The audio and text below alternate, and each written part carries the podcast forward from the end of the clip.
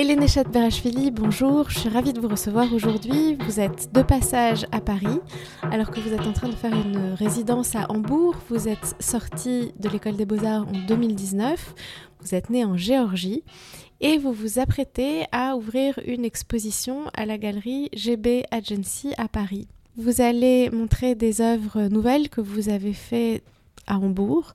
Est-ce que pour commencer, vous pourriez nous en dire un mot? Tout à fait, je montrer euh, principalement des nouvelles œuvres euh, que j'ai créées à Hambourg pendant deux mois et demi et euh, peut-être quelques anciennes toiles. Euh, c'est une résidence qui est, qui est rattachée aux Beaux-Arts de Hambourg, la HFPK, et c'est une sorte d'échange entre les Beaux-Arts de Paris et les Beaux-Arts de Hambourg dans le cadre d'un programme post-diplôme. Et j'ai une j'ai un cadre euh, incroyable pour travailler, un énorme atelier. Et gens, je suis entourée par des artistes. Et voilà, dans ce contexte-là, j'ai pu produire des œuvres qui sont un peu plus différentes de celles d'avant, mais vous allez voir. Dans votre peinture, on voit beaucoup le pays de votre enfance, votre pays d'origine, la Géorgie. Dans votre enfance, est-ce qu'il y avait beaucoup d'art? Il y en avait pas beaucoup. Moi, je viens d'une famille de de, métiers qui n'ont rien à voir avec, avec l'art. Il y avait un peu des images qui m'ont entouré, euh, des posters de Van Gogh ou de... Oui, surtout, je me rappelle d'une toile de Van Gogh qui a toujours traîné dans la maison que j'ai beaucoup vue, puis un peu de musique, mais pas particulièrement. Euh, pas dans la maison. Mais après, j'ai fait des cours de peinture euh, depuis l'âge de 7 ans où j'ai été initiée à l'art, on va dire. Quels sont vos premiers souvenirs en art? Je pense que c'est cette image de, de, peinture de Van Gogh avec un énorme soleil qui se couche et euh, avec une, un personnage en avant un peu noir et qui m'a toujours intriguée et, et, une arbre aussi à côté. Je ne me rappelle plus comment ça s'appelle. Je crois que c'est un champ de blé et une personne qui va s'aimer le, le, blé dans le champ. Parmi les artistes géorgiens que l'on a vus récemment en France, il y a Nico Pirosmani, mhm. qui a été montré euh, à la Fondation Van Gogh, justement, à Arles. Euh, est-ce que c'est une euh, figure que vous connaissiez qui a compté pour vous? Oui, ça a beaucoup compté, et pas que comme artiste, pas que comme peintre seulement, parce que ça fait, ça fait partie d'une identité qu'on développe en tant que géorgien. C'est c'est des images qui tournent un peu partout. Et euh, ces images-là deviennent des symboles presque d'identité de, de, nationale, si on peut dire comme ça. du coup, évidemment, Pirosmani m'a beaucoup influencé en tant que peintre dans sa manière de peindre et d'aborder ces sujets et aussi euh, dans sa, dans sa, par sa présence dans, dans le quotidien. Comment plus précisément Qu'est-ce que vous tirez de sa peinture? Je pense que je tire euh, de sa peinture surtout le, le désir euh, de son sujet. Une très sincère euh, relation avec ces sujets qu'il peint. Il peint vraiment les gens et les objets qui l'entourent dans le quotidien. C'est, euh, il a principalement vécu en dehors de ses cercles d'artistes et il a été un peintre qui a vécu parmi les, les, bars de la ville, des, des épiceries, il a connu ces gens et ces gens-là étaient ses clients. Et il a peint ces gens-là et ces environnements-là, les bistrots et les bars de la ville, euh, le zooparc qu'il a vu, enfin les animaux qu'il a vus dans le zooparc, euh, les, les, scènes de, quotidiennes de la mère et de ses enfants. C'est des scènes très très simples mais très sincères et euh, très directes. Et il n'y a pas un arrière-pensée, il, il, peint vraiment ce qu'il voit et je sens l'amour et le désir de, de ces, ces sujets-là. Et je pense que c'est ça qui m'a qui m'a le plus influencé. Et est-ce qu'il y a le traitement de la couleur aussi? Euh, Je ne sais pas si il y en a de ça, mais je pense qu'il il a beaucoup tiré des icônes euh, orthodoxes dans, son langage artistique, euh, probablement inconsciemment. Et je pense que sa manière de peindre les visages et donner une certaine expression, ça, ça m'attire énormément et ça me parle beaucoup.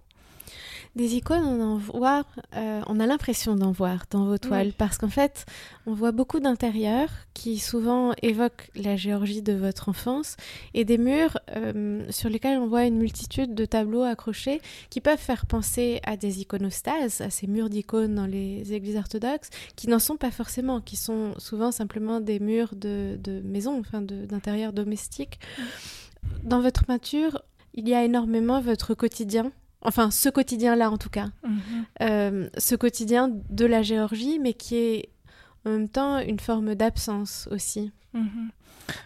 Pour parler des icônes, oui, évidemment, ça fait partie de, du quotidien géorgien. Vous en trouvez des murs euh, euh, entiers, pleins plein par des icônes, dans toutes les maisons presque. Même chez les, chez les non-pratiquants, il y a une sorte de euh, l'icône, ça a une sorte de fonction de.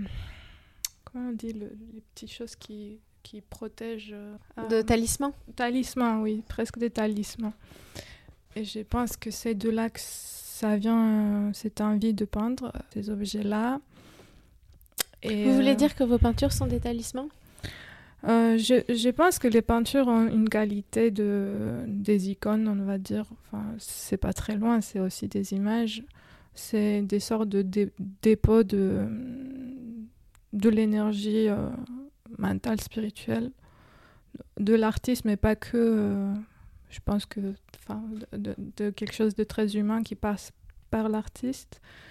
Et les peintures, c'est des objets complètement autonomes j'ai comparé l'autre jour aux sculptures, où, la sculpture, elle est quand même euh, beaucoup aujourd'hui, surtout en relation avec l'espace, et agit en fonction de l'espace, alors que la peinture, c'est quelque chose, c'est un objet très autonome et très euh, autosuffisant en quelque sorte, et qui contient beaucoup, beaucoup de lectures et des strates, y compris cette lecture un peu plus euh, spirituelle, pas dans le sens spirituel religieux, mais Il y a dans vos tableaux énormément de miroirs et de reflets, jusque dans les peintures les plus récentes que vous montrez à la galerie, dans lesquelles, par exemple, il y a un reflet, il y a un écran d'ordinateur dans lequel on voit le reflet euh, de l'architecture qui se trouve en face.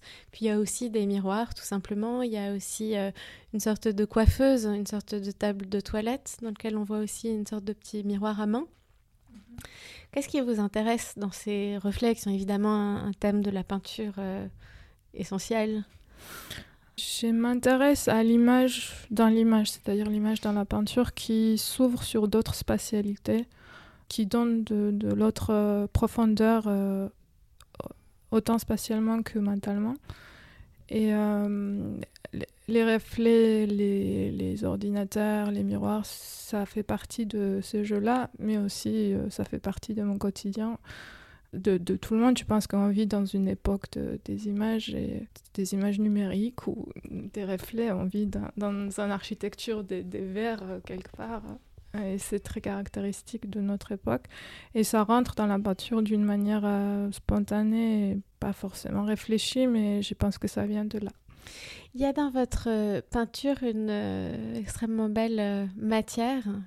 C'est-à-dire que vos, vos, tableaux ont une très grande présence et en même temps, on a le sentiment que vous parlez énormément de l'absence, de la disparition.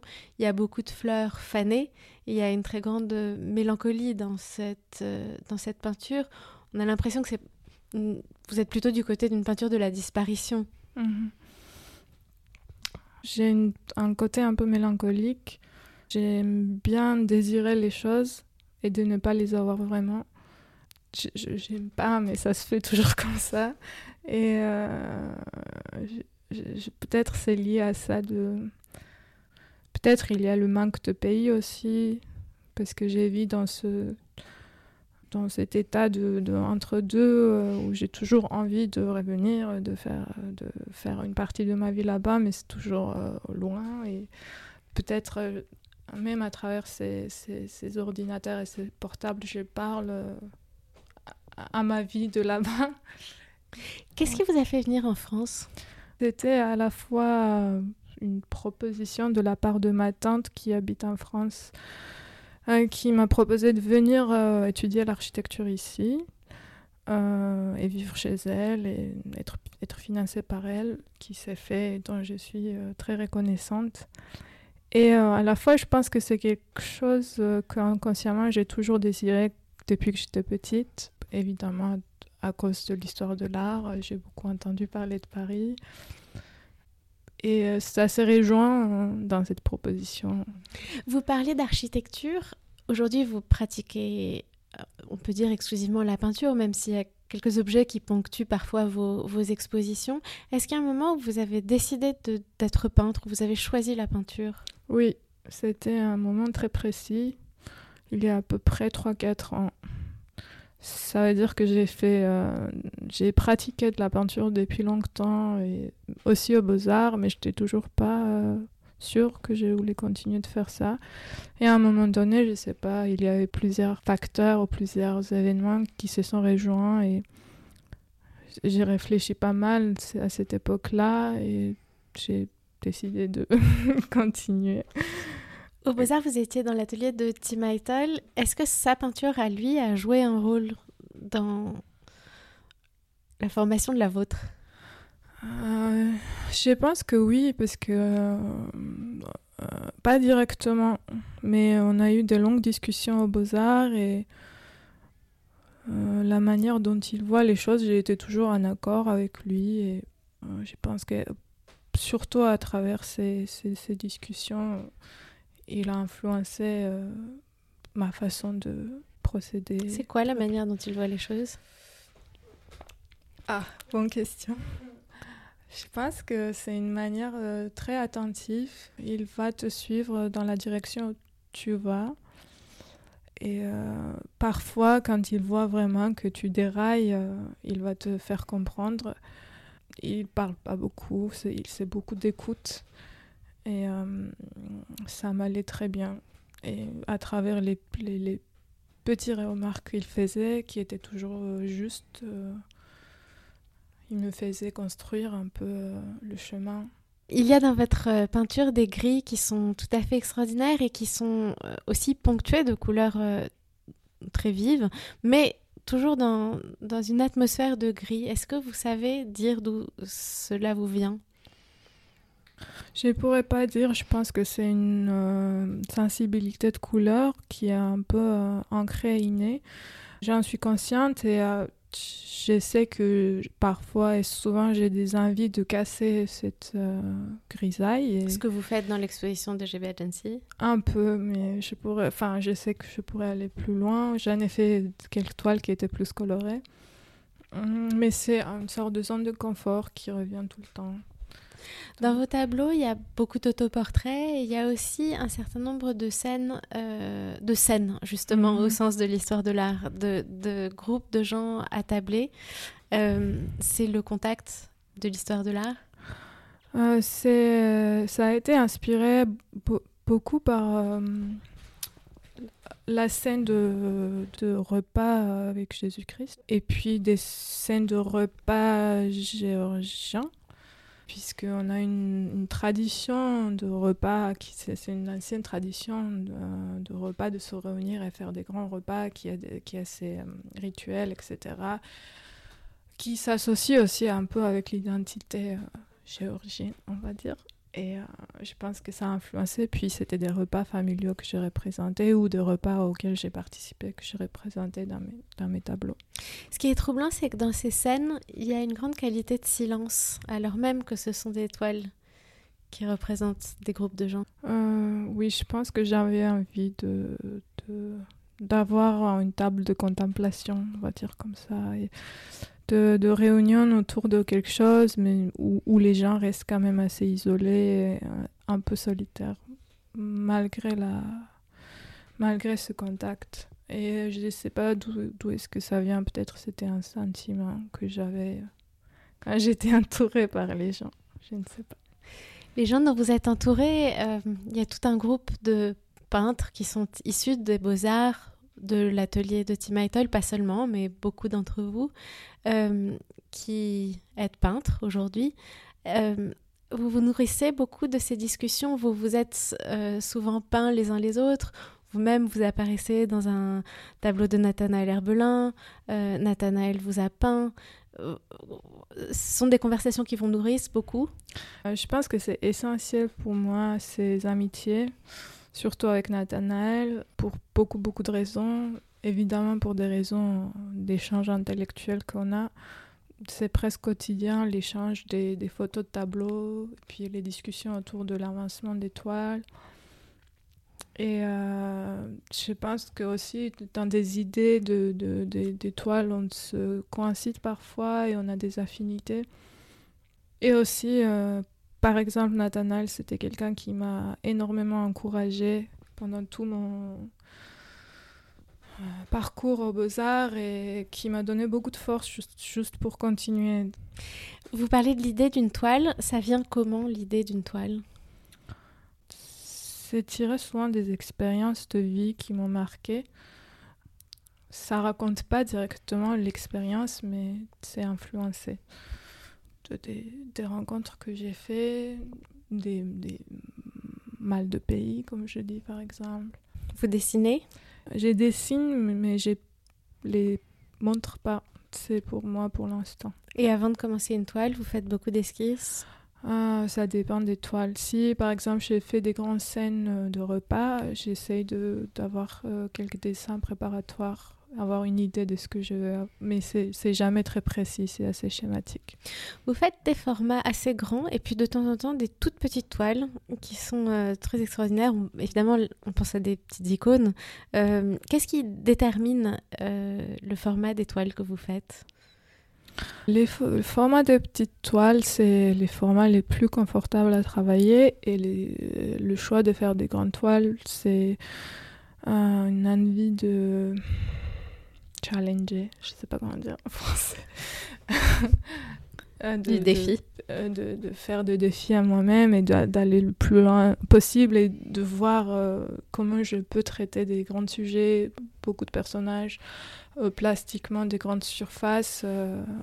à chaque fois, c'est l'intérêt et la curiosité qui me poussent à, à, à, faire des grandes toiles. Et le dernier point que je voudrais aborder, c'est celui du décoratif parce qu'il y a aussi dans certaines de vos toiles euh, des morceaux entiers de tissu, de papier peint, euh, de surface recouverte de motifs cet intérêt-là, il vient d'où? On pense à Vuillard, on pense... Euh, cet intérêt-là vient de Matisse surtout. C'était un, grand euh, maître, enfin un grand professeur virtueux, enfin imaginaire. J'ai eu une époque où j'ai beaucoup regardé, il m'a énormément appris euh, Matisse et, Cézanne, mais cette fois-ci c'était Matisse qui m'a vraiment appris à faire des motifs. Merci beaucoup Hélène Chadberachvili.